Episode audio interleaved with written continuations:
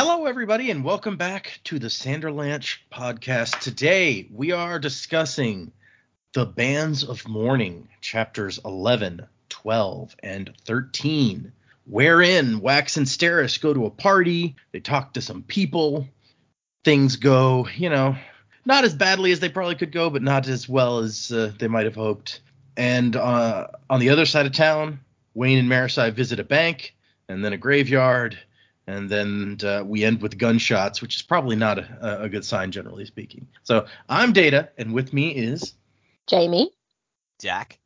And Joe. So hang on to something, everybody. The Sanderlanche is about to begin. Revolution holds us bound. Come on down to London town. Break your back for class and crown. Come on down to London town.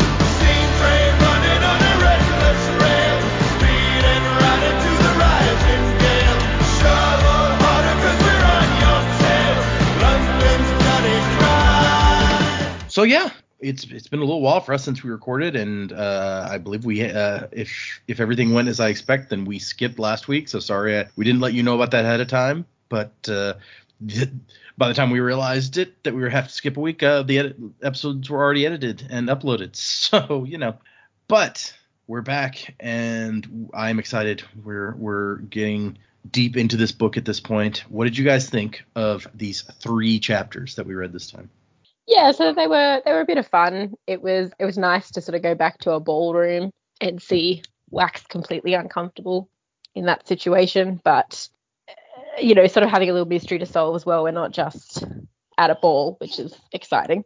I liked Wayne's setup for going into the bank, and had this big elaborate plan, and it was going to be amazing. And then Marasi just comes in and is like, we're cops. Help us out. I thought that was pretty funny. Yeah, I still like. I think with this particular trilogy, just I haven't been able to really think what's coming next, and then I'm like, surely something big's about to happen. We're really good on the cliffhangers. I think you've done a good job, Data, of ending on a cliffhanger, and conveniently it's every 2 or 3 chapters or so, which is is good. But yeah, I guess I'm going into them not really knowing what to expect or what's coming next, and I'm still really enjoying it. I think it's got a good balance of we've got some action and stuff happening, and then a bit of investigation and mystery and, you know, all that sort of stuff. And yeah, I think these chapters again were just a bit of fun. Like I really liked reading them.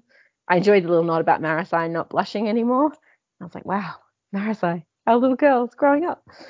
And Steris, I love Steris. I think she's MVP in this book so far.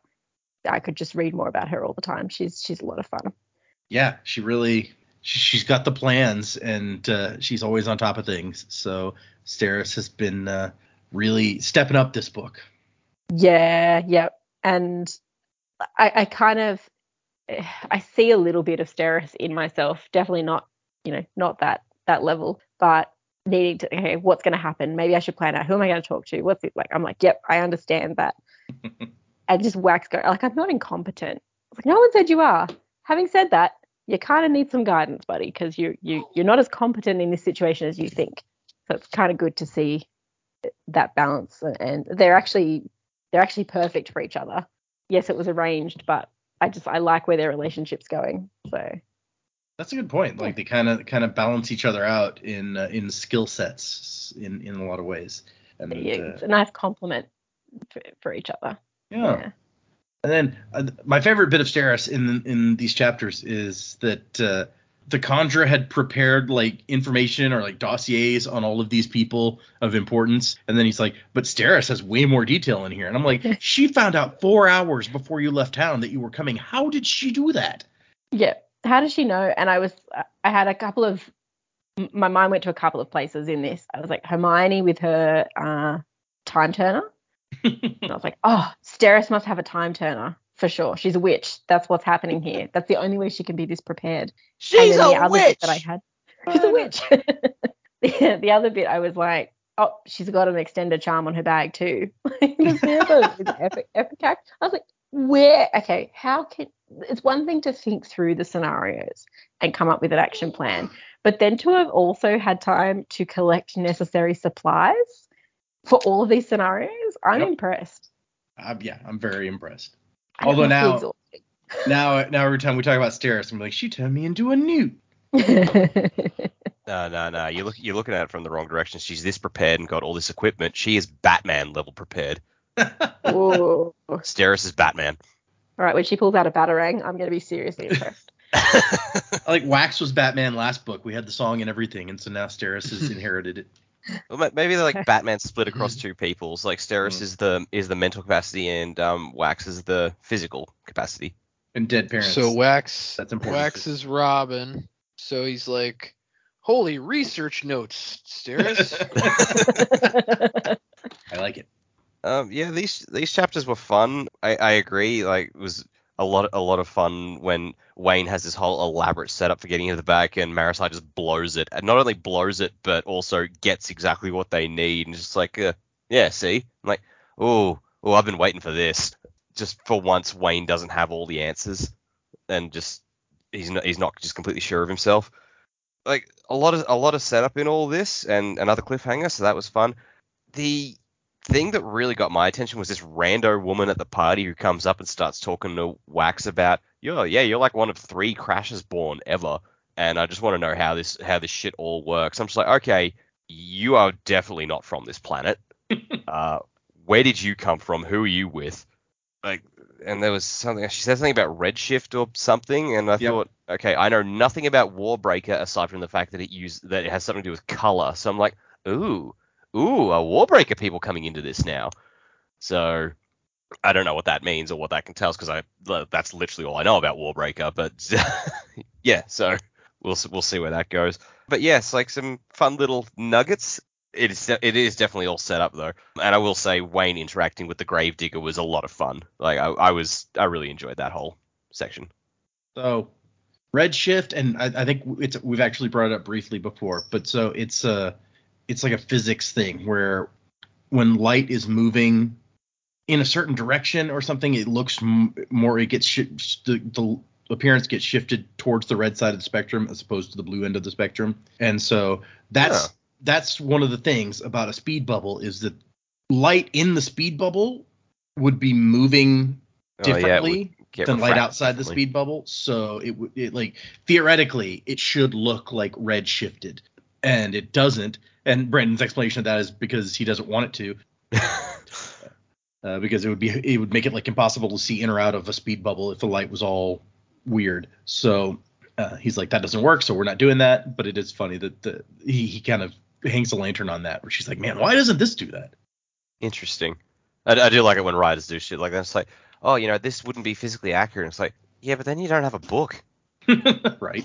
Yeah, what else isn't realistic? Swallowing metals doesn't give you powers, but it does here, so... But yeah, I like you both brought up the fact that we keep ending on good cliffhangers, and it's just like complete luck that Brandon wrote us in some decent cliffhangers here. Thanks, Brandon. I was about to say thanks, BS. Like, oh, wait, no, that doesn't work. Oh, yeah, that sounds a little bad, right? Oops. The BS Boys. That's a good band name. Yeah, these chapters were good. As Dak and Jamie mentioned, there's a lot of fun parts, a lot of little knowledge nuggets that were dropped. I think my favorite thing that was mentioned in passing was that Wayne is richer than most of Elendel at this point. Which I was like, oh, he definitely must have invested a bunch of money with that girl, and he's like super rich now. So that was a really cool little tidbit that wasn't addressed directly, but was said by Marasi, so that was fun. The party I just found uncomfortable, and I don't know if it's because it's mainly told from Wax's perspective and he's uncomfortable, but the party was very uncomfortable for me to read. I did find the lady with the braids interesting. Yeah, I agree. She's obviously from another world. She's a researcher, so I almost wondered if it was the lady that Kelsier met in... Khriss? Yeah, Khriss or whatever. I almost wonder if it was her, because she is a researcher. Point. So, yeah, that was cool. Way to take up predicament. Yeah. Hoid shows up, which was interesting, and it's funny to me that he didn't recognize... I forgot about that. Yeah, it was interesting to me he didn't recognize Hoid. Yeah, he worked for you, dude. Yeah, Hoid worked for him, but I guess maybe he looked so different and he was all blind and weird, and it was like the shock of this random guy poking his head out of a bush that kind of like drove that from his mind, I'm sure that was random and shocking. So yeah, there was a lot of cool, I feel like there was a lot of inside baseball in these, that's not really the right phrase for that, but there was a lot of inside, there was a lot of inside jokes, inside tidbits, little things left in this, which led to ultimate confusion on Wax's part, which I think was kind of the point. So but yeah, it was an interesting little section here. I agree, the stuff with Marasi and Wax or with Wayne is very, very good. And but again, it does make me feel like they're setting up for there to be some kind of love interest between the two, and I'm not about that. So, but we'll see, I guess. But yeah, overall good stuff. So I can tell you that, yes, that was Khriss. People, because we don't get any more of her in the book, and people have been like, Brandon, is that who that was? And he's like, yep, that's who it was. Oh, see, I thought it would have been someone else, because she was, like, when we saw her in Secret History, she was very, keep things on the down low, not get involved too much. And then here, she's just like, oh, fuck it, just straight up talking to people about all this random shit. I thought, that doesn't seem like her at all. I thought it would be someone else entirely. Well, but I guess maybe since he's one of three Crashers, so she would have to ask him or one of the other two. They so might I be guess dead. Yeah, that's true. So if she needed the information, he might have been the only one that she could get it from. And honestly, if she never shows up again, then that kind of makes it a moot point that she randomly walked up to him and talked to him. I guess, yeah. But I mean, in Secret History, they're like kind of hiding from like the shards and the fact that this planet's about to, like, the world's about to end. So true. She had some good reasons there, and now everything's kind of hunky dory here, so she might not be as worried about sticking her head out. Yeah, fair. Also, this raises the question of, like, that was 300 years ago. How the hell are you still alive? Yeah, that's an excellent question. Yeah, different life expectancy maybe, or if the description's different, maybe she can change bodies or something. Maybe she can time jump. The description is actually very, very much the same. Okay. I didn't remember. It's been a long time since we've read Secret History. Yeah, that was forever ago. I just assumed that we were on a world that had magic and you could just live for ages. But wasn't it like the spirit realm or something that like the yeah, they were in the cognitive realm. Cognitive realm. So, you know. The mind realm. Maybe you can just live for a really long time on other planets. Maybe so. Yeah. Maybe you don't age in the cognitive realm. Who knows? Maybe not. The only person we've seen spend much time there is Kelsier, and he was already dead, so he wouldn't necessarily be aging. Or maybe he will. We didn't see it long enough for him to get old, but I don't think his hair was growing or anything. He didn't have to shave, so he's just hanging out in the well for years. It's like, hey, Ruin, can you get me a razor? No. Yeah, I'm all grizzled down here. What the hell, man? We have another friend who has lived that long, and that's our good old buddy, the Sexy Drifter. So true. Yeah, but it's implied that he's got all kinds of other powers, though. To my knowledge, Khriss was just like a regular person. At least I thought. Maybe you thought wrong. Yeah, maybe. Maybe she's a shard. Maybe she's the shard of deception, and she's gonna fucking stab everyone. Shard of knowledge. I don't know. Yeah. Curiosity, knowledge, research, curiosity. That'd just be a good shard in general, wouldn't it? Like, not necessarily. It doesn't have to be her, but that would be a fun one. What, curiosity? Yeah. Yeah, but then you got all these dead cats. Fair point. Yeah, on the planet where curiosity is in charge, no cats are alive. No cats. Yeah, that was Dak's dad joke of the week, everybody. Hey, I thought that was quite good, if I say so myself. Oh, goodness. Speaking of now, I'm going to bring it up now before I forget. Somebody posted on Reddit. They translated the first chapter of the Final Empire, the first Mistborn book, into all street slang, spook talk. No. Why? And you know what? If you hit that, what are we at on Patreon? If they hit a goal, if they get us to 300, I'll record it and I'll put it. We could put it up. I don't care. Yeah, that was the suggestion that people had, was have Joe record this, but including his commentary on how ridiculous and annoying it is. Sure. Yeah. Just get Joe to annotate it. Footnotes. That's true. Yeah, every note will be fuck this. Why? No, the annotations will be like, okay, so this doesn't make sense. Because, you know, when you would normally say it, the line is this, and they're saying it this way, and really it's just ridiculous. Wasn't with the burn? But yes, okay. So I guess let's get into these chapters. We start out with Wax and Steris. They're in their carriage heading for the big party. And their stained glass windows and limelights on the outside, kind of like it's very reminiscent of the first time Vin went to one of the balls when she was like, what are those lights? They're so strange. And all these beautiful stained glass windows. And Steris says, you're nervous. And Wax is like, no, I'm contemplative, whatever. And she goes, shall we go over the plan? He's like, what plan? And there is a reference that I thought you guys would enjoy where he's thinking about like these quote unquote gentlemen adventurers that some of these noblemen like to consider themselves, but they mostly just sit around smoking cigars. At least that fop Jack actually left his rusting house. I mean, yep, point. So I don't want fop, goddammit. I'm a dapper damn man. So if Jack and Wax ever run into each other, like we talked about before, we know Wax knows who he is at least. Yeah. So, all right. So it's not going to be a case of it's like Jack tries to kill him and Wax is like, who the fuck was that? And then Wax wants to get out and walk because their carriage is waiting in line. You know, when your carriage gets to the front of the line, you get out of the carriage, you walk up the red carpet or whatever. And Wax has no patience. And she's like, oh, come on, really again? Like the line isn't even that long, man.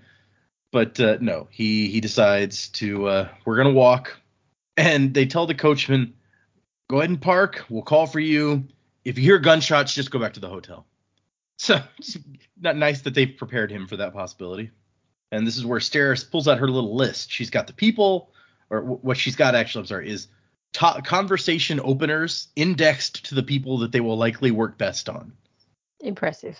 The numbers below list ways you could segue the conversation into useful areas. That is such detail. I'm just, wow, okay. I would not be able to keep that straight in my head. And yeah, that's where Wax is like, I'm not incompetent. And she's like, well, I know, but I don't want another incident like the set party. And he's like, which one? The one where you headbutted someone. All right, the smarmy little man with a ridiculous mustache. She's like, yeah, the heir to the house. Just stupid sets. I'm sorry, Lord Westweather. Yeah. Why do they need weather in their name? You know, little meow meow like the name, so they just kept using it. What was wrong with his name? I mean, aside from the fact that it was unpronounceable. Right, yeah, that's kind of a problem. Yeah, he's like the boy named Sue. He's like any goddamn name except meow meow. I'd rather him than just like this constant weather thing. And like, what? Why weather? It just something about that really just bothers me. Ash weather and west weather and bullshit weather and blah. A friend of mine just had a kid and they named their child with like a very Irish name. One of those that like, you know, you can't really pronounce the way that it looks because it's not normal English. And so somebody else I know was like, why would you do that? And I'm like, you know. At least that's actually a name. Yeah. Sure. Yeah, that's the name. Yeah, that's become very popular in the U.S. recently. Really? I had not realized that. Yeah. Because of Saoirse Ronan? I think that's why. I don't know for sure. But yes, I've had several friends recently have babies and they've named them Saoirse, so that's a thing. Interesting. There's a clip where she's on some talk show. I can't remember if it's Kimmel or one of the other Jimmys. How many Jimmys are there? Anyway, they basically just have a list of Irish names and they hold them up so the audience can see how they're spelled and get her to pronounce them like how they're correctly pronounced. And I was like, it is a trip. I got a lot of that in the Iron Druid Chronicles books. Yeah, because, he's Irish, and like the other main character also is a very Irish name, and I'm just like, I'm just gonna figure out how I say him in my head. I'm not gonna go by their pronunciation because it makes no sense to my brain. I mean, there's a bit of in Dresden Files too, because they bring in, I don't remember if it's like Celtic or Gaelic is the correct one, or if they're two separate things, but like that, like those areas of mythology and just like the way things are pronounced. Yeah, it's got which. I still pronounce it the way it looks because the first time I read those, I didn't realize that that was the pronunciation that came later. In fact, that may have come from me reading the Iron Druid books where I realized, oh, that word is pronounced she. I still say Sid in my head because that's what it looks like. Yeah. But it also, I think in the Iron Druid books, they kept talking about this one creature that it was spelled like Bean Sid. And it was so long before I realized, oh, that's a Banshee. Yeah, that's a Banshee. Banshee. Okay. That makes way – I was like, what is it? There's a Bean Fairy? I don't understand. Yeah, okay. Oh, goodness. But yes, so Wax is grumbling. He broke the guy's nose, which apparently that set challenged him to a duel. And he's like, I probably saved his life by just breaking his nose instead of having a duel with a coin shot. That would have been idiocy. And this is when a dude just pops out of the bushes. A dirty face peers out and grins, eyes milky white. Clips for the poor, good sir. And so he is a beggar who, in a minute, we find out is Hoid, which that seems to be his favorite disguise on this planet for sure. Loves this planet. He did this on Cell as well. Yep. And I like Steris is like, wait a second, are you wearing cologne? And he's surprised, and then he grins and is like, it's got a good kick. Which I bet he actually is just wearing cologne, and he did not expect anyone to catch that in his disguise. And Wax is like, dude, you should get out of here. These are private grounds. And Hoid says, yeah, I know. I own the place technically. Now, what about those coins? And I want to know what he means by, like, does he really? That seems like the kind of thing he would say and actually be true somehow. I assumed he means he's got dominion over the planet and no one else realizes it. He's like, nah, yeah, that's a good thought. This planet, this galaxy, it's all fucking mine. And you guys have no idea. Like, he's put this planet to take over everything. Yeah, I'm about to make you bend over. And so Wax gives him some money, and as they're walking away, the beggar, Hoid's like, no, that's too much. Here's your change. And he throws the coin at Wax with exacting accuracy at his head. And Wax's like, oh, so not so blind after all, huh? And before any more can pass between them, the groundskeeper's like, not you again! And Hoid just peers into the bushes. Just imagine a groundskeeper Willie coming across this guy. He's going, yeah. Ah! Oh, yeah! Not again! Into the bushes. And then Hoid's like, you're never going to catch me! And so, yeah, we they get inside, and the doorkeeper's like, gimme, and he's like, oh, we don't have anything that we want to check. And the guy's like, attendees must unburden themselves of items of a vulgar nature. And it takes Wax a second to be like, you want us to check our weapons? Is that what you're... And he's like, you realize I'm a coin shot. I could kill a dozen people with your cufflinks. And the guy's like, well, we'd appreciate it if you didn't do that. I kill you with your cufflinks. Could you not? And they have a lurcher on staff. He's like, do we have to call him to, like, make sure that you're not carrying anything, like that you're being honest with us? And Wax's like, no, it's fine. And he gives him his gun, and the lady's like, you got some more, right, though? He's like, yeah, okay. He's got, like, a holster on his calf with his little tiny gun. And then we cut over to Wayne thinking about banks and how rich people are so rich that they can build a big house just for their money to sit in.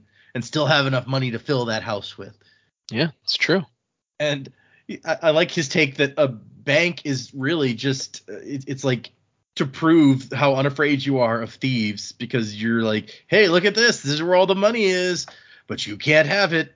It's a giant sign erected to say rust off to everyone who passed by. Which was magnificent. And so, yeah, Wayne has a plan. He's like, I'm going to be a rich fellow. And he pulls out a top hat. And she's like, hey, that's Wax's hat. No, I gave him a rat for it. A rat? Minus the tail, on account of his hat being kind of dusty when I took it. Anything I can use to justify the theft from my very good friend. Yep. And he's like, you're going to be my niece. And she's like, I'm not young enough to be your niece. And then he, like, scrunches up his face to give himself a bunch of wrinkles and has his fake mustache. And she's like, oh, right, I forgot. You're disguise man. Okay. While I'm distracting the employees of this fine establishment with a depository request, you shall steal to their records room. And she's not even arguing. She's like, yeah, okay, whatever. As an aside, my dear, I'm not fond at all of your dalliance with the farmhand upon our estate. The bank's employees need to know how I toil with the next generation and its woefully inadequate ability to make decisions my generation found simple and obvious. I mean, you don't got to just say it like that. It's true. But that is how every generation. And so they get up there, and the guy's like, oh, I'm sorry, we're about to close. And Wayne starts in on his shtick, and Marasi just busts out her I'm going to call it a badge. It says an engraved credential plate. But she's like, I'm captain. of the Elendel Constabulary, and he'll look over some of your records. And Wayne is outraged. He's in his head. He's like, that's cheating. And Wayne's response to this is that, of course, we need to like pretend what's going to happen when we have to thump some people and run off with the ledgers. They're going to know it's us, and Wax will have to pay a big heap of compensatory fines. Oh, now you care about that. Well, yeah, when you don't let him have his fun. Yeah. And Marisa's like, we're not thumping anyone, but no thumping. And he's like, Jesus, it's going to be no fun at all. And so then we cut to the guy clearly delaying or like stalling and just I like Marasi. Do you know how many crimes can be proven by looking at statistics? And he goes, considering the question, I'm going to assume it's a non-trivial number. It's like, oh, I've got to remember that response. Right? I love that. It's like, I suppose you wouldn't have asked if the answer was very few. So well, you guys like to have responses at the ready to make you sound like assholes, huh? Well, yeah, I mean, you know. Well, when the question is also asshole-ish. No, I'm just an asshole, so I'm always looking for new ways to asshole it up. Yeah. It's kind of like, you know, you're dealing customer service and you've got a Karen on the end. It's like, do you know who I am? And you're just like, well, I get the feeling I'm about to find out. No, but I'm sure you're about to tell me. No, yeah, that'd be a great response. It's like, well, I assume since you asked, you're someone important in some way. Yeah. Or at least you have the capacity in your mind to believe you are important. Oh, that's even – see, that's getting into, like, insulting, really. Well, I assume since you asked, you think you're someone important. Yeah, I mean, but that would be closer to the truth. It's like, yeah, it is, yep. I assume since you've just asked me that question, you believe you're of the utmost importance. So please enlighten me to how important you are, you stupid jerk. Okay, you're going to have to give me a second. There's a cat making a noise repeatedly behind me, and I'm going to try to get it to stop. Shoot down the lava monsters. Why? What are you playing? Okay. Spyro 2, Ripto's Rage. So you switched from WoW to Spyro? Yeah, my Xbox doesn't make a fan noise, and also there was a second reason, but I can't remember what it was. So I had to message Poet last night. So we finally got our nice shiny new TV set up. Yeah, I saw your thing about that. Oh yeah, that was the whole thing. But last night while Jamie was putting the baby to sleep, I thought, all right, well, while I'm waiting, I'm just going to quickly jump on and just tool around a little bit in Red Dead just to see what it looks like in this new shiny high def. Mm-hmm. And I loaded the game. I was like, this looks so pretty. And like 2 seconds after loading, a fucking panther mauled me. That's isn't Red that Dead, always right? The way? Yep. Yeah. That sounds like everybody's experience with Red Dead, getting mauled by a panther. It's like, I forgot I was even in that part of the world. Yeah, it's very funny to me with how much money they've made on GTA 5 online that they basically have abandoned Red Dead 2 online because they can't get it down the way, like, enough that people want to play it. So it's like a much newer game, you know. GTA 5 came out in 2013. The online component, I think, came out in like 2014, and yet a game that came out in 2018, they've already abandoned the online. Yep. I never even finished GTA 5. I just didn't enjoy it. Yeah. I bought it specifically to play with people online, and then I just didn't. Like, I got it to play with the guys online, and then every time I loaded it up, it would take us like half an hour to actually start a mission. By that point, I had to leave anyway, so I'm like, great, cool. Yeah, well, it's hard to play that game, and I doubt he's going to listen to this, but I'm just going to talk shit about Poet for a second. It's hard to play that game with him because he gets there's so many things that he gets distracted by that it's like you don't get around to actually playing together. He's like, well, I gotta go pick up my cash from this job that I have, and I gotta go do this and do that. And so by the time you actually get down to playing anything, you've been online for like 45 minutes to an hour, and it's like, yeah, I gotta go. Oh, Poet. Okay, where was I here? Oh, okay, yeah. So the guy is stalling them, and Wayne's sort of picking up on this. He also says the guy's part dolphin, which, okay. I love that. And he's just like, usually when someone stalls like this, it's because their mates are coming to beat you up. So he's prepared for that. That's my fave. He's just like, yeah, somebody's going to come beat me up, so I better get ready.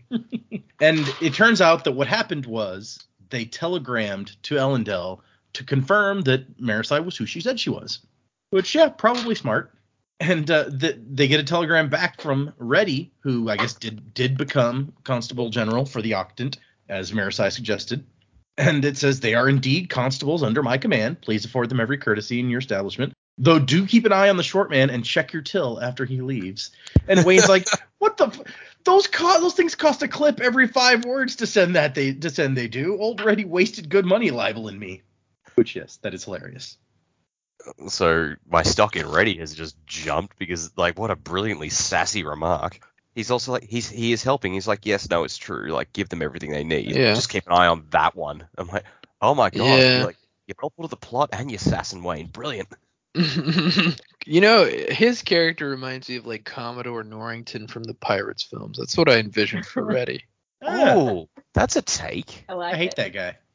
See, I always loved that guy because he was, like, the only character in, at least in the first movie, who was, like, he was actually doing what was right by the law and not acting in his own interests. I didn't mind him in the first movie. I will say that. I hate him in the second movie, and in the third movie I don't care that much one way or the other.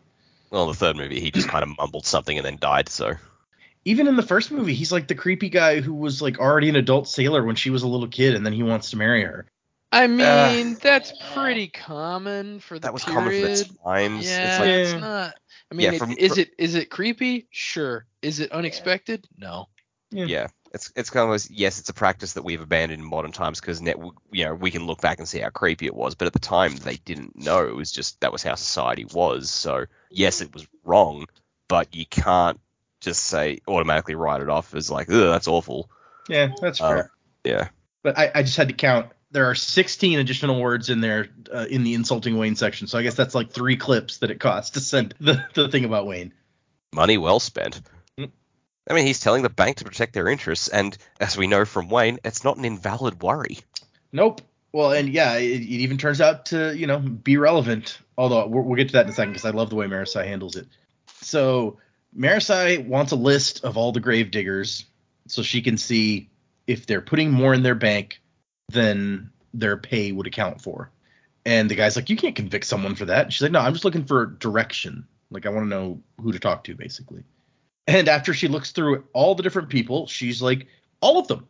They are all taking bribes for stuff off of the dead people. And she's like, I mean, I could have guessed that. Most corpses are buried with something valuable, if only the clothing. And the banker's like, wait a second, they're selling clothing from dead people? And she's like, yeah, or jewelry, whatever else is in there. And the banker goes, that's horrible. And she's like, yeah, but I mean, it's not that bad. The only crimes being perpetrated are against the dead, and their legal rights are questionable. I guess that's a fair point. I've never considered whether dead people have legal rights. Okay. Also, this guy's name is Mr. Areola, which is just, that's a choice. Yeah, it's an unfortunate name. I wasn't going to say anything, but so thank you for saying something. So yeah, makes you feel better about it. Yep. So the banker goes to open his desk drawer, and he sees that Wayne has a letter opener that is his. He's like, how did you even do? And he in his drawer, he finds a rat's tail, which there's the rest of that rat that Wayne gave to Wax. Absolutely could have been the worst thing. I don't know what's worse about, like, if you've left a rat's tail or that Wayne was telling the truth before about removing the rat's tail because it was too valuable. Like, you actually, that's so gross. But my favorite part is the very subtle way. Marasi, I don't know if she knows exactly what Wayne took, but Marasi knows that Wayne has probably taken something. So just while the conversation is happening, she pulls a little bottle of brandy out of her purse and sets it on the table. And Wayne's like, oh, man, I sure could go for some of that. And he eventually pulls out the letter opener that he's taken and trades it for the drink, which, and Marasi's like, okay, and then she gives the letter opener back to the guy. Like, she came prepared for Wayne to steal some stuff, and then she wouldn't have to address it. She just arranges for something to be there that he'll want to trade for, and that way they'll get the stuff back that belongs to the people at the bank. And I love it. Very clever. Yeah. Well prepared, but still kind of just enabling his shitty behavior. You're not wrong. I think in this case it's just more expedient that way. Yeah, totally fair. No fuss, no fighting, no talking about, like, if it was wrong or no, it was a fair trade. It's like, okay, here's your letter opener back. See ya. Yep. And so the guy's like, oh, you're gonna go arrest somebody then? And she's like, well, no, we're not here to arrest anybody. I just need to know who to hire. Come on, Wayne. And we cut back to Wax and Steris at the party. And Wax is like, man, nothing's changed since I was a kid. I mean, you know, hemlines have risen and necklines have plunged, but these things they're all the same. And it's kind of a funny counterpoint to the original trilogy, and Vin, who did not grow up in this world and was kind of amazed by it, to Wax, who did grow up in this world and despises it. And so they have a talk about, you know, this and that. What I find kind of interesting is we get to the part where they're looking at this mural, and there's the Ascendant Warrior rising above a flock of ravens, the typical depiction of the Lord Ruler's wraiths, of whom only death himself remained. So you probably don't want to just put Inquisitors in your art because they're creepy as fuck. So using ravens to represent them, that's kind of, I like that. But I am curious, is like, do these ravens have spike eyes? Hopefully not. I mean, that would look fascinating. It's like, oh, look at these murder birds with telescopes. And there's an interesting like dynamic here where he's like, they're not avoiding him, but if anything, they're refusing to budge and trying to make him go around them because he's from Elendel, their political enemy. So they're making a statement. He's like, oh, I hate this shit. And then he orders a gin and tonic and gets a raised eyebrow from the barkeep as if that's not fancy enough, which I've never seen a bartender that would condescend about the drink that you ordered. But yeah, okay. But a mate, wine is like, what makes a fancy drink? Right? I mean, I guess they may not do it to your face, but I've known a few bartenders that, yeah, he came in and ordered a fuzzy navel.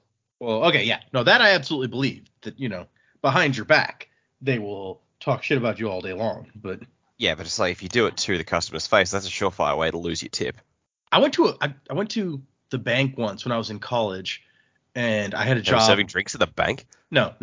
I had, you know, like this part-time job. Parking cars, and so I had a check that I was depositing that I got from the job, and I was like, you know what, I'm gonna need like to grab some dinner tonight. So I deposited the check, but had like $5 or $10 that I wanted cash back from that check. And it was like a Friday afternoon, and the guy pulls out like my $5 or $10, and he looks at the thing and he starts to pull out the money. He's like, man, big plans for the weekend, huh? And I was like, shut up. Like I didn't say that, but I'm like, what is it your business how much money I'm like cash that I'm pulling out? Yeah. What a dickhead. Yeah, fuck that guy. Yeah. So that's what this reminds me of. Long story short. So he's looking around, like, who are we gonna talk to? And he absently like tips the guy, the bartender, a coin, and the bartender's like, I don't want to seem ungrateful, but this looks like it might be like a memento of some sort.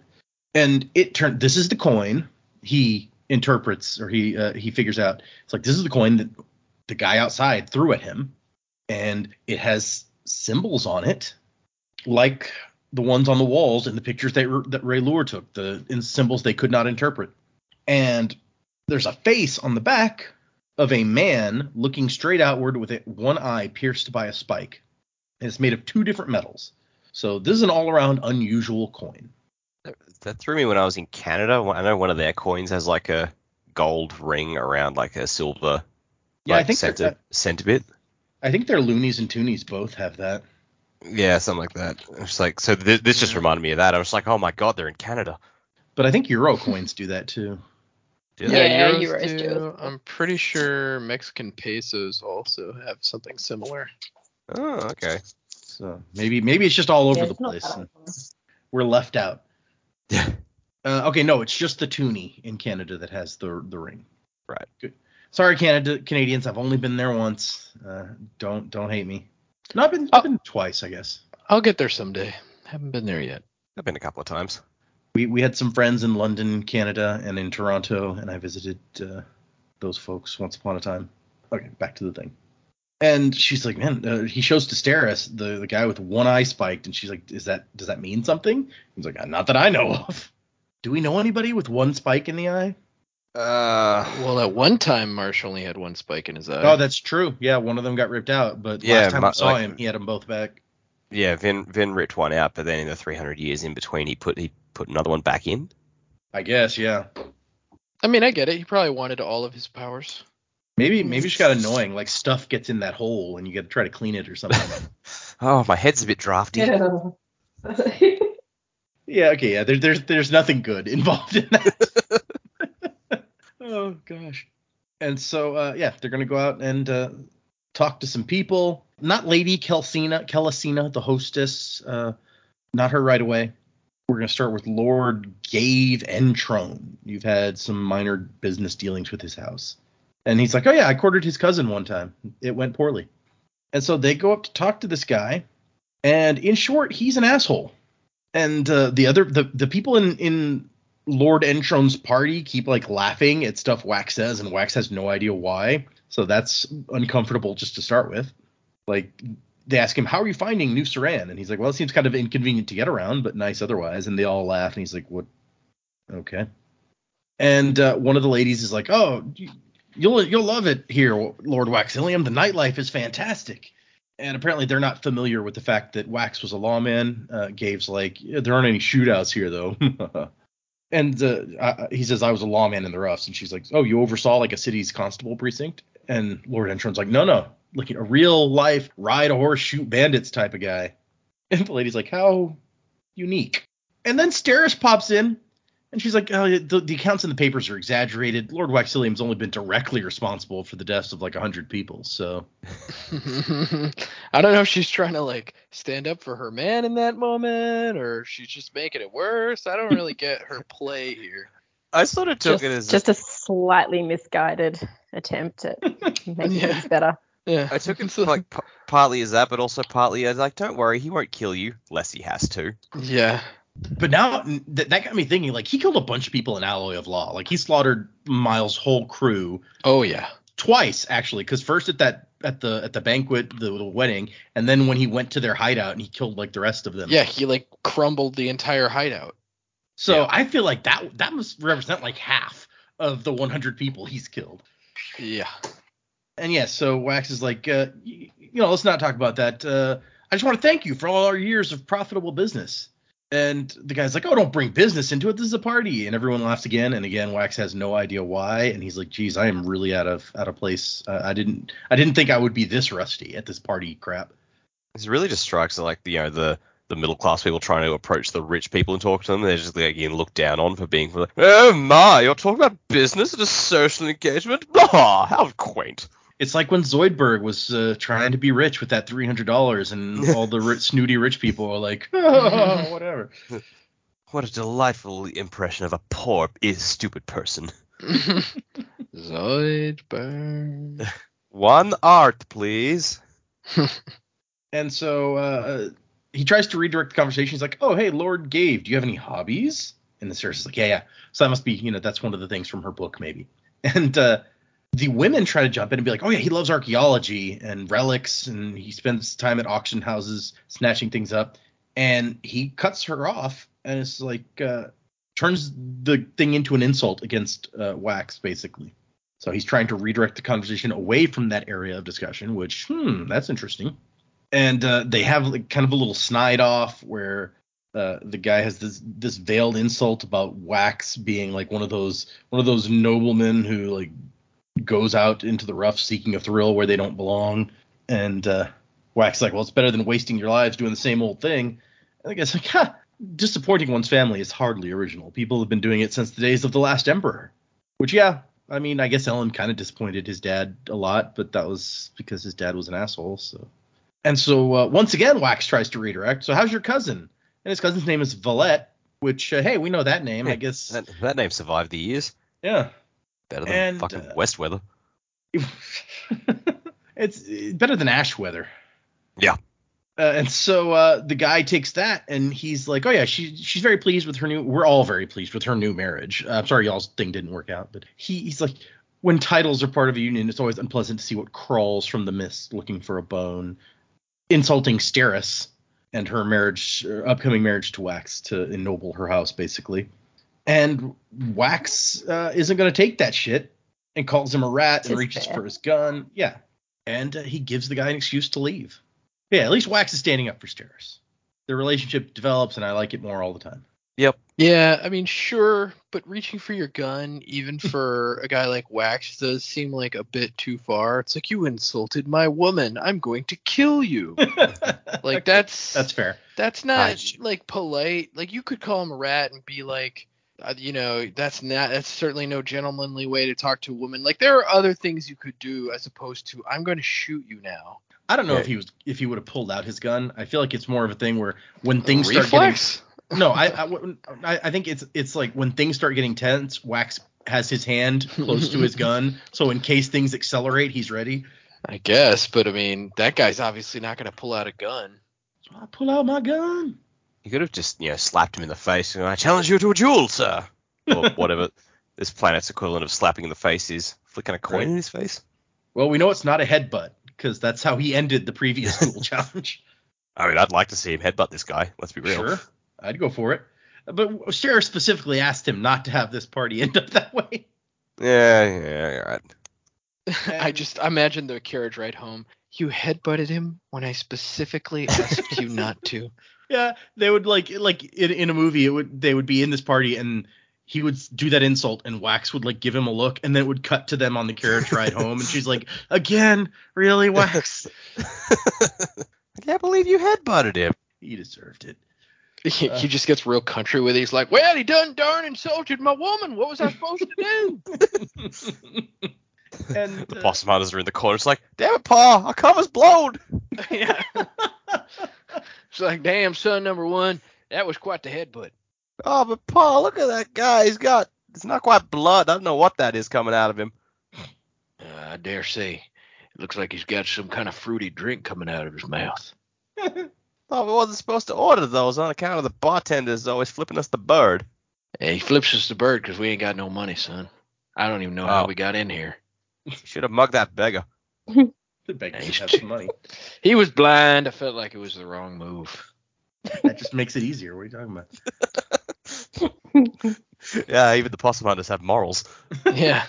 I don't believe it. Not for a second. But Wax apologizes for letting the guy get to him. And he's like, he did that on purpose. And Sarah's like, yeah, I think you're right. But we did learn something. The archaeology comment got too close to home. So. And so, let's see. There's Lady Felice Daimu that they could talk to. So the Daimu family is still going. Oh, she's got to be a Twinborn. Maybe not. And so Wax goes up to Lady Daimu and introduces himself and asks for a dance. And that's when Khriss shows up and is like, it just pulls him out into a dance. And he's like, excuse me? She's like, no, it's fine. I won't take but a moment. And so she has dark skin and her hair in these braids, streaked with gray, he says, which I don't know was mentioned before. So maybe she has gotten a little older. And so she starts asking him some questions. Like, first off, did you know you're like a very rare specimen, a Crasher? And he's like, well, I mean, they're not that rare. Or neither the coin shot or skimmer are that rare. And she's like, no, but all Twinborn combinations are really rare. You're one of only 3 Crashers ever born. He's like, wait, really? I cannot, of course, be 100% certain. Infant mortality on Skadriel is not as bad as some regions, but still shockingly high. Oh, I was surprised. I was like, 3 does seem really low, though. Like, really low. Yeah. I was expecting more. Like, maybe rare, but 3? You're almost like, how does anyone know that they even exist? Mm-hmm. Fairings, as she mentions, are super rare just because of, like, the Terris bloodline is kind of concentrated. Like, they don't often marry outside of other Terris. So any Twinborn is probably, like she says, probably really rare. Although we've met several of them in these books. So we just happen to keep running across them. We got Miles and Wayne and Wax and maybe that guy on the train. I don't think we knew for sure if he was actually Twinborn. Yeah. I wonder how rare Wayne's Twinborn power is then. Yeah. I think we still don't know the name of his combination. Like, we know Wax is a Crasher. I don't think we have a name for Wayne's combo. I thought it was a slider. Is that not what it is? No, that's his Bendeloy power of time bubbles. That's the sliding part. And then he's a blood maker with his ferrochemical power. But the combo, who knows? And she wants to know what happens if he increases his weight while he's pushing himself through the air. He's like, who are you? Nobody important. I have little interest in your local politics. If you would kindly answer my question, I will let you be.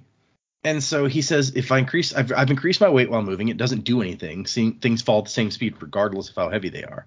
And she's like, yeah, but what happens if you're soaring through the air on a steel push and you make yourself heavier? He's like, well, I slow down. It's harder to push myself forward because I'm heavier. And she's like, aha, so conservation of momentum. And she brings up an interesting question, which I think we've asked before briefly, but it's like, when you store weight, are you storing up your mass, or are you changing the planet's ability to recognize you as something to attract? And is there a difference? Which I guess that does make sense. So the way she describes it, she's like, you're not getting slower because you're having trouble pushing, but due to the laws of physics, conservation of momentum.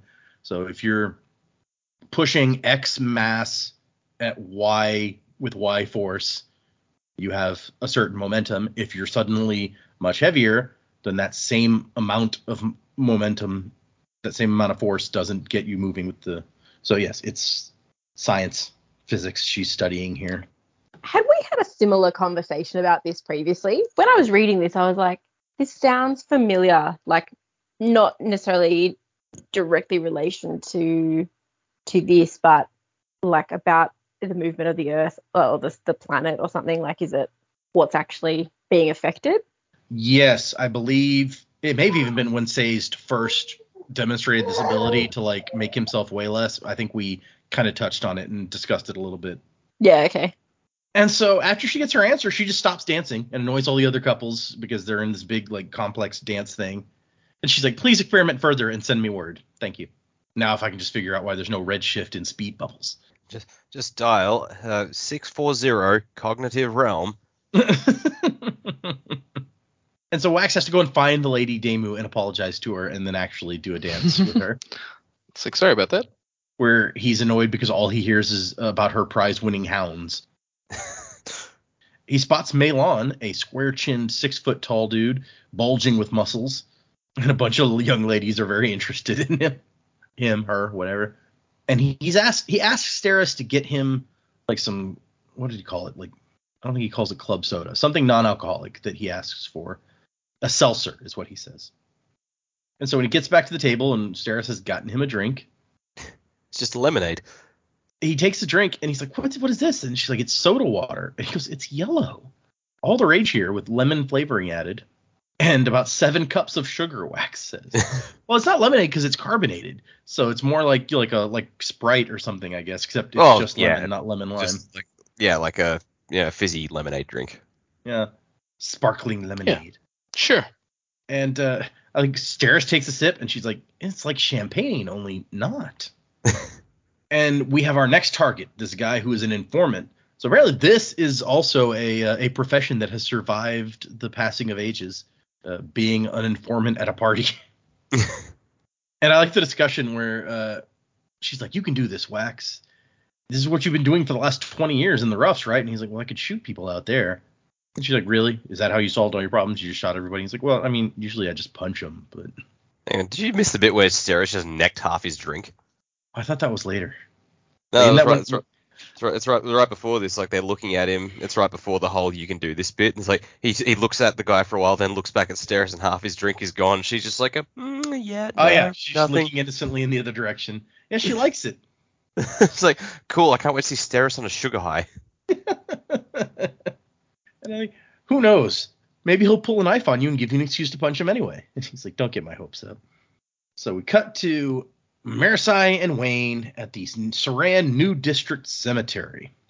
The gates are topped with a crouching statue of the survivor, who is depicted, in his mist cloak, with a spear rammed through his back, coming down through his chest and hanging below the center of the arch, which is just like, wow, okay.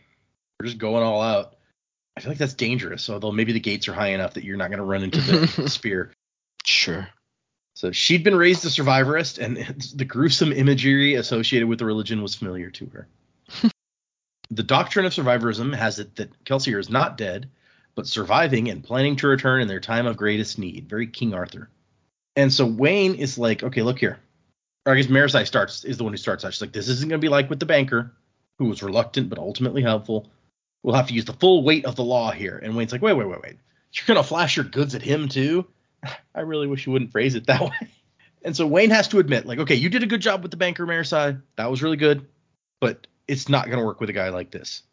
Besides, I already lifted your credentials. And she finds the empty bottle from the brandy that she left for him earlier. It's like, please, this isn't worth nearly the same as that. You will give the credentials back after we're done. He's like, yeah, if you fill the bottle in trade. Convenience fee. Oh my gosh. It's just not cute anymore. And so Wayne smashes up Wax's hat, makes a hole in it, cuts one of the straps off his suspenders, and then cuts up Marasi's outfit because she looked too fancy.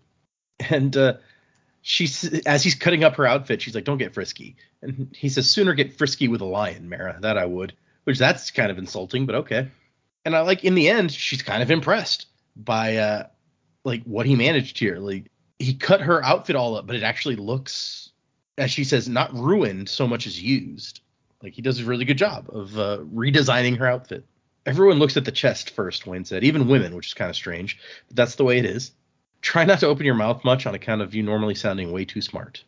And I like her solution to that here in a minute. So they find the guy, and Wayne is putting on an accent already. Although we find out in a minute that he, as he listens to the guy, he kind of changes it as he talks just a little bit. And so the guy, are you the one sharpening a shovel? Yeah, he's sharpening the shovel. I don't know if that helps with digging. I've never tried to sharpen a shovel. I mean, just think about it. If the dirt's really tightly packed, it might help you. Yeah, I believe it. Yes. And so the guy tries to ask them to leave, and Wayne's like, "Well, I've got a business proposal." And the guy's like, "I don't have any business that needs to be discussed this time of night. I'm an honest man." And Wayne's like, "Yeah, we've heard of your honesty. Everyone's talking about your honesty." And dude's like, "Well, if everyone's saying so much, then you know I've already got plenty of people with whom to share my honesty. I'm gainfully contracted." And Wayne's like, "Okay, but this isn't like that kind of thing. There's just one little item that we want. Nobody else will be interested."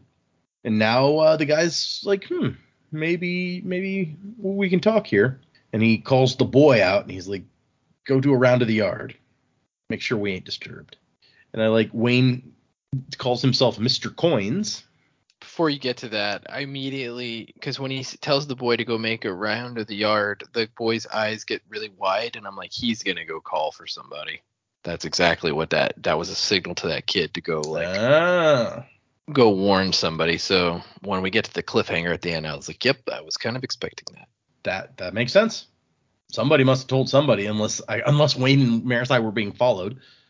And so they're saying, look, no one else is going to give you anything for this one little thing we want. It's just of sentimental value. Belonged to a friend of mine. And the guy turns to Marasi, he's like, "Are you that friend?" And she speaks ancient Terris at him and is like, "I don't speak Ska. Could you perhaps speak Terris?" And Wayne's like, "No use. I can't get her to speak proper no matter how much I try. But she's fine to look at, isn't she?" And so they describe that there was an explosion. A bunch of people died. They want this little piece of like metal or whatever out of there. And the guy's like, "Okay, if you got some money, I guess we can do this thing." And he hands him some banknotes. And the guy's like, "Well, they ain't coins, but they'll do. Come on." And that's where Maris is like, "You changed your accent." And he's like, "Yeah, aged it back a tad, used the accent of a generation past." And she's like, "There's a difference?" "Of course. Making me sound like his parents, more authority." And Wayne and Deschamps have a conversation about being thrifty. And he says, "The survivor, he didn't waste nothing useful." And Wayne's like, "Except noblemen, wasted a fair number of them," which, yeah, that's true. Wasn't a waste. That was weapons testing. Got to make sure your knives is working. Oh, Kelsier, you crazy guy. You love stabbing noblemen. And then Wayne has a thing about, sometimes I do a lot of testing. Got to make sure they don't break down in the middle of a good killing. And so Deschamps tells them to sit down until he's going to get to digging. That's where we cut back to Wax. And Wax goes over to where the informant is, and he kind of stands back and waits. The guy was by a fish tank which stood beneath a depiction of Tindwill, mother of Terris. That's a title. Yeah, right?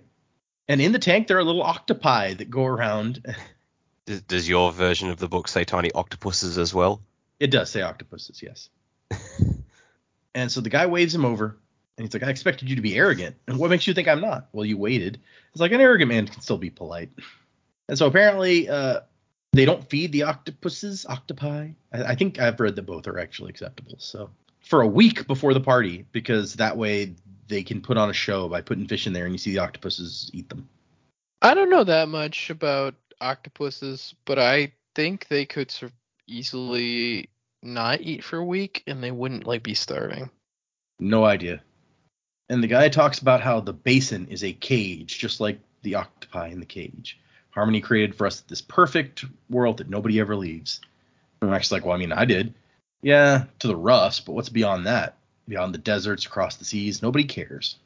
People can ask questions, but where there is no money, there are no answers," Devlin says. And Wax is like, "That's funny." He's like, found a very subtle way to work into the conversation that he wants to be paid for information. And so Wax pulls out the coin, and he has his kind of poetic way of saying it. Basically, he's like, "What can you tell me about this? I will pay for that information." And so he says that the coins like this have been moving through black market antiquities auctions lately, which is weird because there's no actually reason to keep them secret. It's not illegal to sell them in open auctions. So yeah, I wasn't expecting them to be like, oh yeah, like they're around. Like the way Wax was like, oh, what's this? Right? I was like, I thought it'd be rarer than that. Wax was also not expecting that. He's like, wait, you just okay, yeah, all right. And apparently Gave and Entrone, who we met earlier, bought a few and then suddenly stopped, and the pieces are no longer being displayed in his house. So he found something out about them or something. And so the guy wants $100 or boxings for this information. And Wax is like, okay, well, I want more information than that if you want that much money. And he says that 1/4 of the city's nobility is embroiled in whatever is going on, whatever's being covered up. First I was curious, and now I'm terrified. It involves a massive building project to the northeast of here. Don't know what it is. Some farmers have seen it, claimed allomancers were involved. News died before it even got here. And so what about the explosion a while back? An attack by this murderer from the Ruffs, who I assume is we're talking about 8 Manton here, although he doesn't say it. And Wax like, do you believe that that's true? And he goes, well, didn't kill any metalborn. So that's kind of 8 Manton's deal, apparently. So that is weird. And Devlin tries to give him a warning where he's like, the stuff you're worried about, that's not the big threat right now. The other people in this room, the ones not involved in the conspiracy, the ones who care about how their cities are being treated, that's the danger you should be worried about. That you're not paying any attention to that. Personally, I'm curious to find out how many lives the Basin's first civil war claims. Good day. And it's interesting to me that Wax really doesn't seem that, I mean, he thinks about it. He's like, civil war, and then it says he feels cold, but he's more concerned about this building project and whatever the allomancers are. He doesn't take that warning very seriously, I feel like. Then he runs into Lady Kelesina, and I like, he felt a spike of panic, which he then shot in the head and dumped in a lake. He's not quite intimidated. Very, very creative writing there. I like that. And she says that he should find the main address being given by the mayor of Bilming to be very interesting. I'll be certain to get you a transcript to bring back to your peasant governor, which, geez. All right.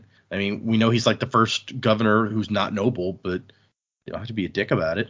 Rich folk. They always look down on the non-rich folk. Yep.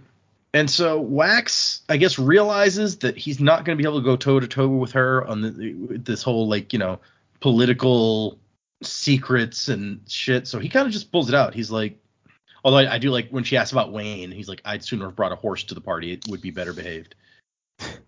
And so he just pulls out the coin and it's like, hey, what can you tell me about this? I asked some folks and they got really pale, so I think it has to do with those rumors about like that big dig happening in the northeast, right? So he just kind of lays out everything that he's found out. He just comes in like a bulldozer. Yeah, and he's trying to play dumb. But he's like, I don't think that she believes that I'm that dumb. Like, and she kind of just runs off. She's like, can I find you later? Bye. And Steris has gotten another cup of the sweet and yellow drink. She's going to be hooked on this shit. Right? She needs to bring it down. She's going to be like, Wax, can we have like this for my birthday next year? She needs to be the first, the house, Waxillium's house can be the first to import this drink and make a bunch of money in Elendel. It's like, Steris, why are you shaking so much? I'm not, am I? Yeah, she's got like a cup counter at the bottom left corner of the screen.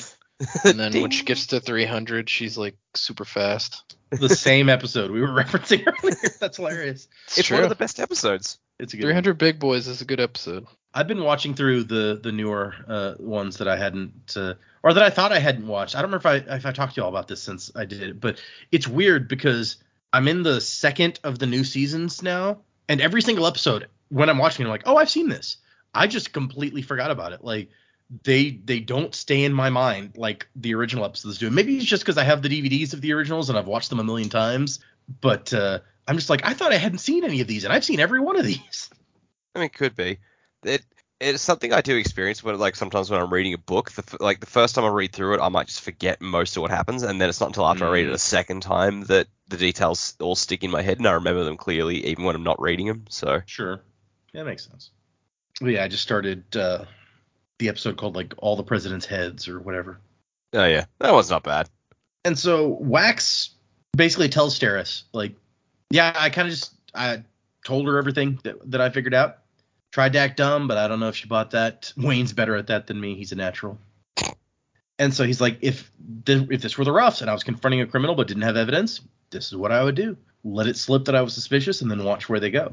He's like, I wasn't going to out-talk her, but she's not used to being chased by the law, so she will make rookie mistakes that even a first-time stagecoach robber would not make.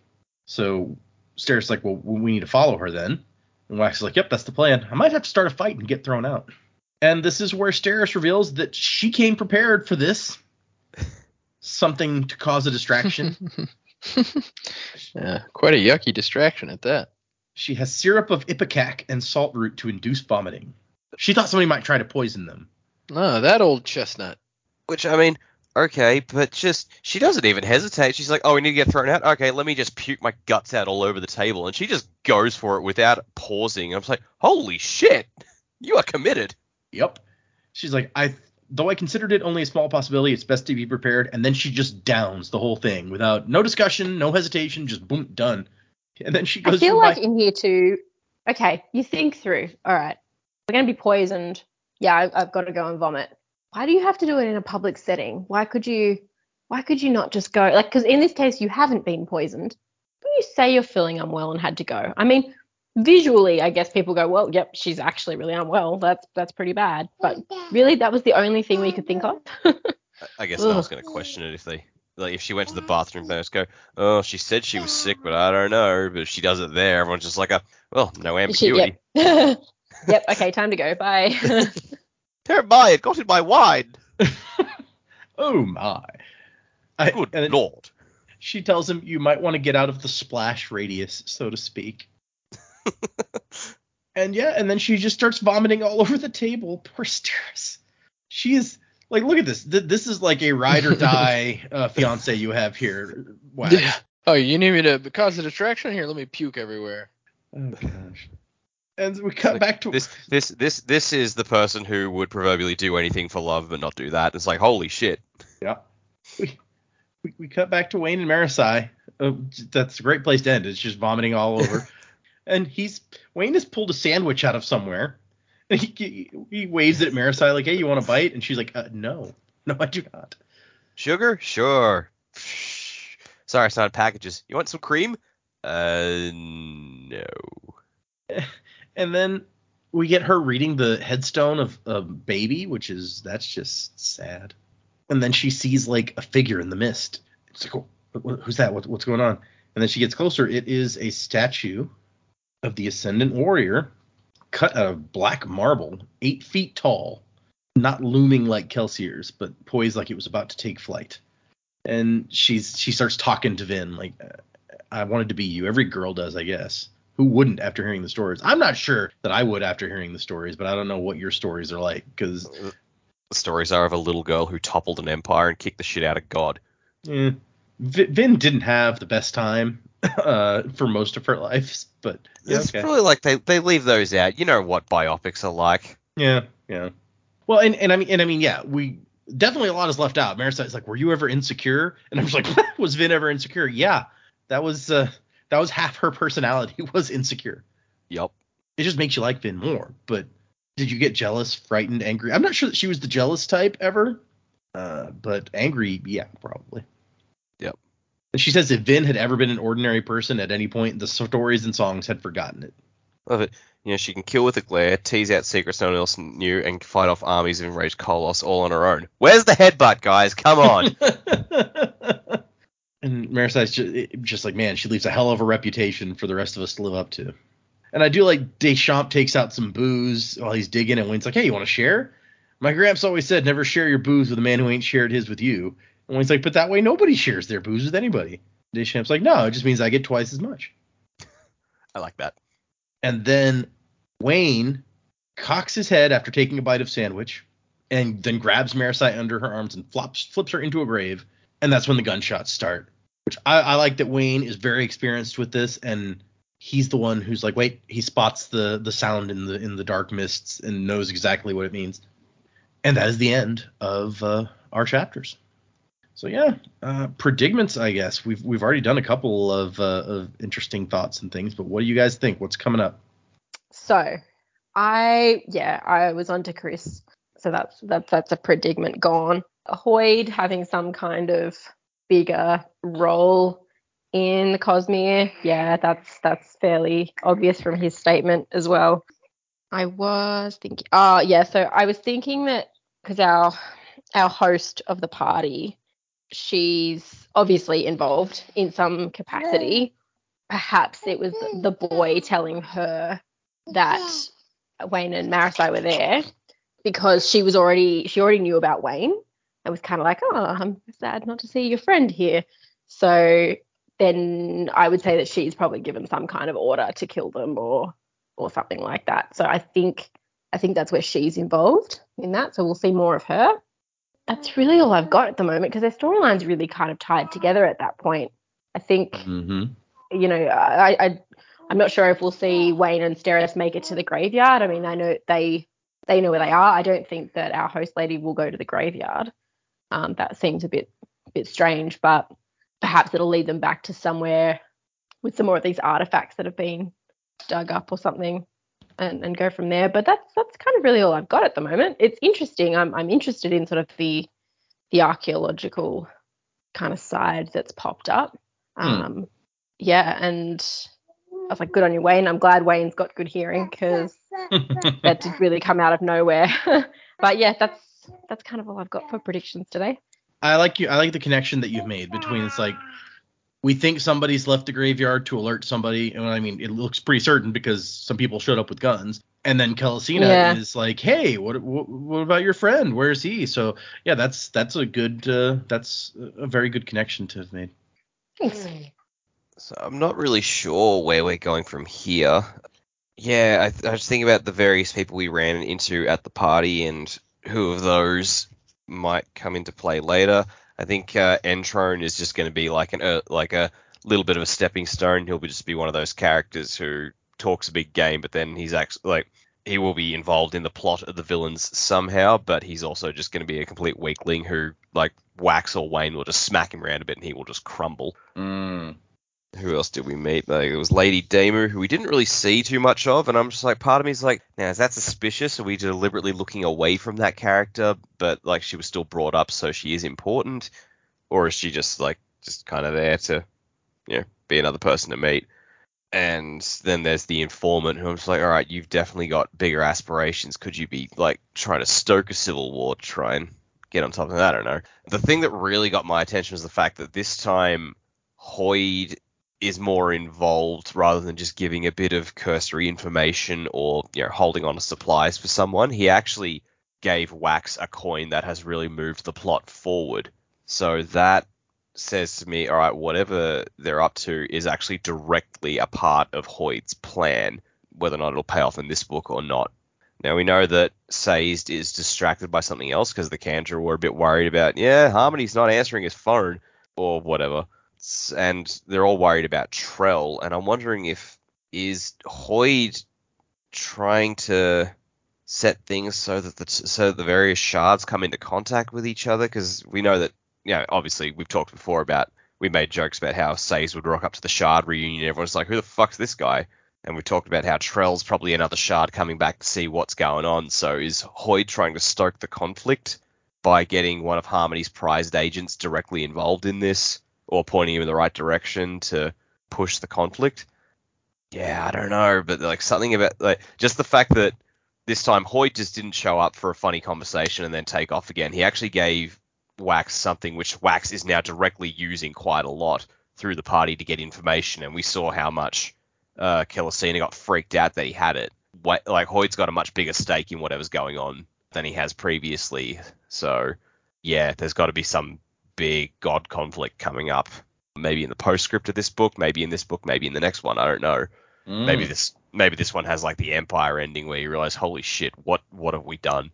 So yeah, we'll see, but like that, yeah, that incident just really set my head to spinning. Yeah, I'm trying to think of what he gave Kelsier some information the first time we met Hoid. I don't know that it was, you know, super, I don't remember exactly what it was, and then he was an informant that Vin didn't talk to, so that's not. And then I guess he helped Serene move guns or whatever, or not guns, weapons in Elantris. So yeah, this may be the most helpful in advancing things he's been. That's a good point. Yeah. Okay. I like this idea of a big god fight breaking out that we're going to get to watch. Yeah. maybe he's like hoping, all right, let's let these, I wasn't here for the last one, but let's let the two shards kill each other, and then who's there to pick up the pieces? Old Hoid. Yeah, so I'm not sure either where we're going exactly. So we got, wow, I've just got nothing. I really don't have anything. I really don't know. I don't know what's going on. Okay. I don't know where we are. I don't know who I am. I don't know. I'm confused, mainly. This has been a very confusing book for me. Okay. Stuff's happening. Who knows what it is? All right. Well, then let's get into... We have a bunch of emails. I'll probably only read some of them because we haven't recorded for a while, so they've piled up. So we'll do some and then... But first of all, we have one new review that I will read, and then Joe can...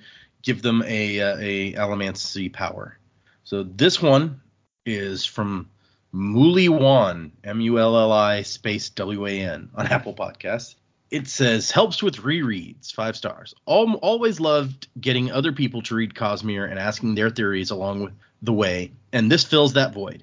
Using this to supplement rereads as prep for Lost Metal. That is the next Mistborn book that's coming out in November, in case anyone was unclear. So... my friend, thank you for sending us a review. You are a pulser. Ooh, like Marasi. Yeah. We love Marasi. Okay. Thank you for the review. If anyone else wants to leave us an Apple Podcast review, 5 stars will get you jumped into the misting crew by Joe. So the first email is from Sasha, and I actually mentioned this one the last time we recorded because she sent me a follow-up email the next day being like, did that make sense? Because I was kind of sleepy when I wrote that. So if anything, as I'm reading this, sounds weird, that's why. Not because I messed up when reading. Clearly, it's all on Sasha. So Sasha says, I personally suspect the Terris pacifism is more cultural than religious, or at least started that way. Because we this is in reference to, like, you know, Wax's grandmother and the village and how they're all like they're kicking him out for bringing violence or death into their village or whatever. She says, in real life, you often have small insular communities where everything is peaceful and neighborly and we're all good people. Not like those nasty outsiders with their drug abuse and crime rates and kids these days. Those things don't happen here. And if they do, it's the fault of those people. It wasn't. If it was done by one of us, it's no doubt the bad influence of those people. And if one of us is trying to expose some sort of problem, well, how dare they go around stirring up trouble? No one likes being forcibly shown that they are not, in fact, better than everyone else, and people may lash out against the messenger. So the mindset goes double if the community is religiously or ethnically different from those people. Our whole way of life is different. Of course, we're better. Our betterness is living proof that we're right. So the Terris spent 1,000 years as humble, servile stewards. Then they founded their own isolated religious commune. I can totally see our way is to be humble and peaceful, spiral into extreme pacifism, and don't ever rock the boat. On a related note, like humble servitude, those V-striped robes also went from imposed on us by our oppressors to authentic Terris cultural heritage trademark. I find it interesting that the robes in particular were still a thing after the Final Empire, given how tangible a symbol of slavery they were. I don't know. Maybe that's turn of not turn of phrase, but, you know, turnabout. It's like what you meant for slavery, we mean as a symbol for our people and our freedom. Yeah. You know? Yeah. Wasn't to the time of WoW, that's a huge block of text, Sasha. So, yeah, I hadn't actually thought about the robes that way, but it's true that they were representative of some. But yeah, they took it back, like Randall in Clerks 2 took it back. Not like Randall. That was don't do anything like Randall. No, if there's anything in my life that I've learned, it's don't be like Randall. You don't want to be like Dante either. No, really, fair. Neither one of them are great role models. Okay, so the second email is from Alan, and the subject line says, 5-star, love the podcast, now what kind of misting am I? Greetings, everyone. I found your podcast a few weeks ago after rereading The Final Empire. I was in desperate need of something else to go along with getting back into Sanderson's work, and the show is exactly what I was looking for. I'm so glad there are several years of back catalog for me to catch up on, and I've been reading along with the episodes, although I will admit, with Elantris, I hadn't read it before, and I lost my patience and read through the whole book, just listening to the thoughts on the chapters and predicaments.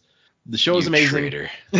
I love the dynamic of y'all's personalities and different viewpoints, although the spook hate seemed out of nowhere. Everybody who says that, are you guys reading the same book that I'm reading? Like, it's not out of nowhere. The guy's an ass. Like, he's an ass. To be fair, it started just because he talked differently. That was the beginning of the hate. I guess. And Joe hates everything that's different, obviously. Yeah, purely. No. That was a joke. He says, the only books I've read have been the Mistborn Trilogy and Alloy of Law, so this is helping me expand my knowledge of the Cosmere. Keep doing such an awesome job. Can't wait to catch up with the show. P.S. I don't have Apple anything, so this is my 5-star review. Oh, okay. Well, you know, when he said that he'd only read Alloy of Law, these are the only books I've read, for some reason in my brain that translated to I've never read another book ever. And I was really confused for a second, and then I was like, oh, he means in the Cosmere. Okay, I got it now. Yeah. But, you know, given that was my first impression of the guy, I'm going to have to go, you know, I think about people who probably don't read books. I'm going to have to go with a thug. I mean, Hammond is the exception, obviously the warrior philosopher, but. Yeah. Good guy Ham. I love Ham. Okay. Thank you, Alan. That was fun. I like that one. The next one is very short. It is from Thomas, who says, Storms, y'all released some rusting good sheet. S-H-E-E-T. Totally metal for sure. Wasn't to the time of next. Colo? That's the email. Nice puns, bro. Yeah. But what an email. That was a hell of a thing, Thomas. That's just very to the point. Yeah. Yeah. Okay, we got four more. I'm going to read one more. The next one's actually from Vigo, but they've included comments on several chapters all the way up to 29. So I'm going to keep your email for a while until we get through those chapters. So we'll go back. Vigo, to another, like your cat, or two G's. Oh, okay. And it doesn't say the Carpathian. So I would be impressed if it was the cat who wrote the email. I would be very impressed. Yes. So. We got another email from Sasha, which, to be fair, was sent long after that first one. It's just been a while. It says, in partial defense of Spook. All right. Hold on. You can't read the rest of it. Move on. Actually, you're right. Go on to the next email. I can't read the rest of this because, actually, she's talking about the epilogue for this book. So. Oh, well, there you go. Now we know Spook's going to be in the epilogue. Thanks a lot. No, I didn't say that, but... Just in the opening section here, it's like, I've got a letter from the future, this one for the Bands of Mourning epilogue episode. Oh, okay, I gotcha. But, well, I won't comment anymore on that. Anyway. Sure. And then we actually have, okay, well, I'll do this one, because it's from Toad, who says, hey, y'all, new fan here, just started listening a few weeks ago. I'm currently listening to you guys go through Well of Ascension, and I'm loving it so far. Their ability to notice a pattern in Sanderson's work is a real testament to how well foreshadowed the plot twists are, despite the veil of mystery. The way I read, I form less theories during my read-throughs, but I think I shall, on future books, try your chapter-by-chapter approach. The radiant joy y'all have seeing predictions come true or fall apart seems too good to pass up. Yeah, it's weird. Yeah. Joy is certainly something that I would... probably not use when referring to my the aching grind of reading two chapters at a time. Oh, it is definitely a different experience, but yeah, there are definitely points where you're like, oh my god, I just want to keep reading this book.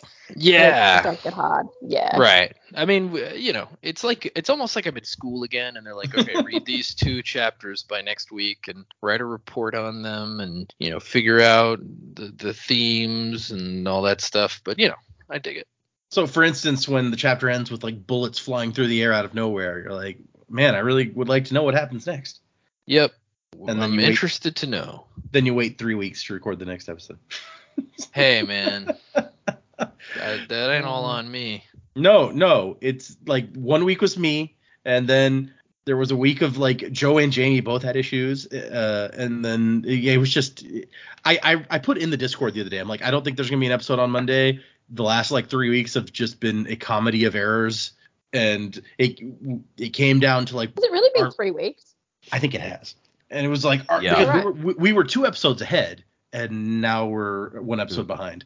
We had one in the bank, yeah. Yeah. Mm-hmm. And so I was just like, and then, you know, Thursday was our last ditch effort. We were going to record it, and I was going to hurry up and edit it so we would have an episode for Monday. And then, you know, people get sick. These things happen. So, you know, there's nothing you can do about it. There's been a lot of illness going around lately. Yeah. Like in the last couple of months, like the amount of illnesses that have been in this house have been fucking crazy, including the COVIDs.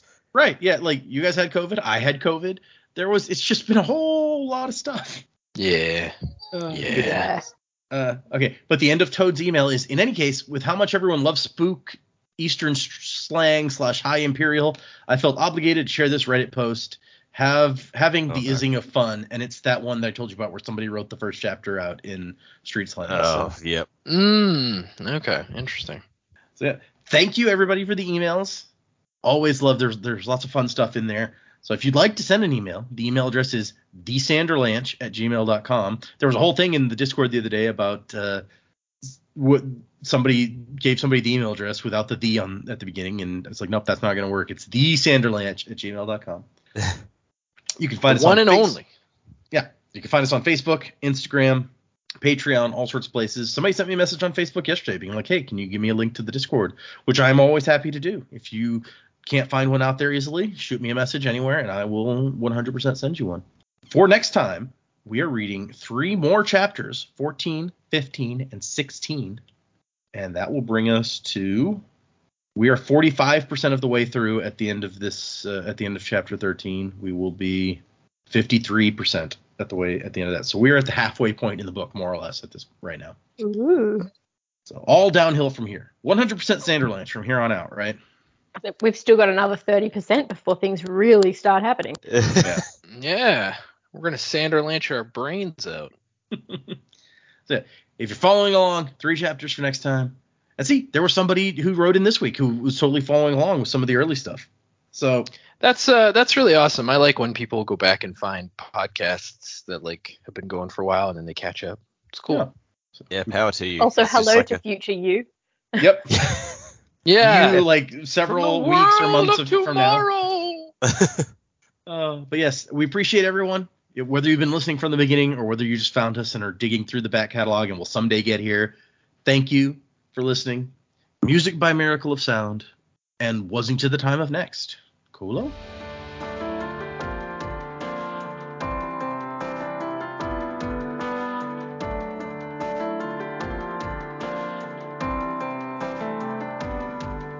Steam train running on a reckless rail, speeding right up to the rising gale. Shuttle harder 'cause we're on your tail. London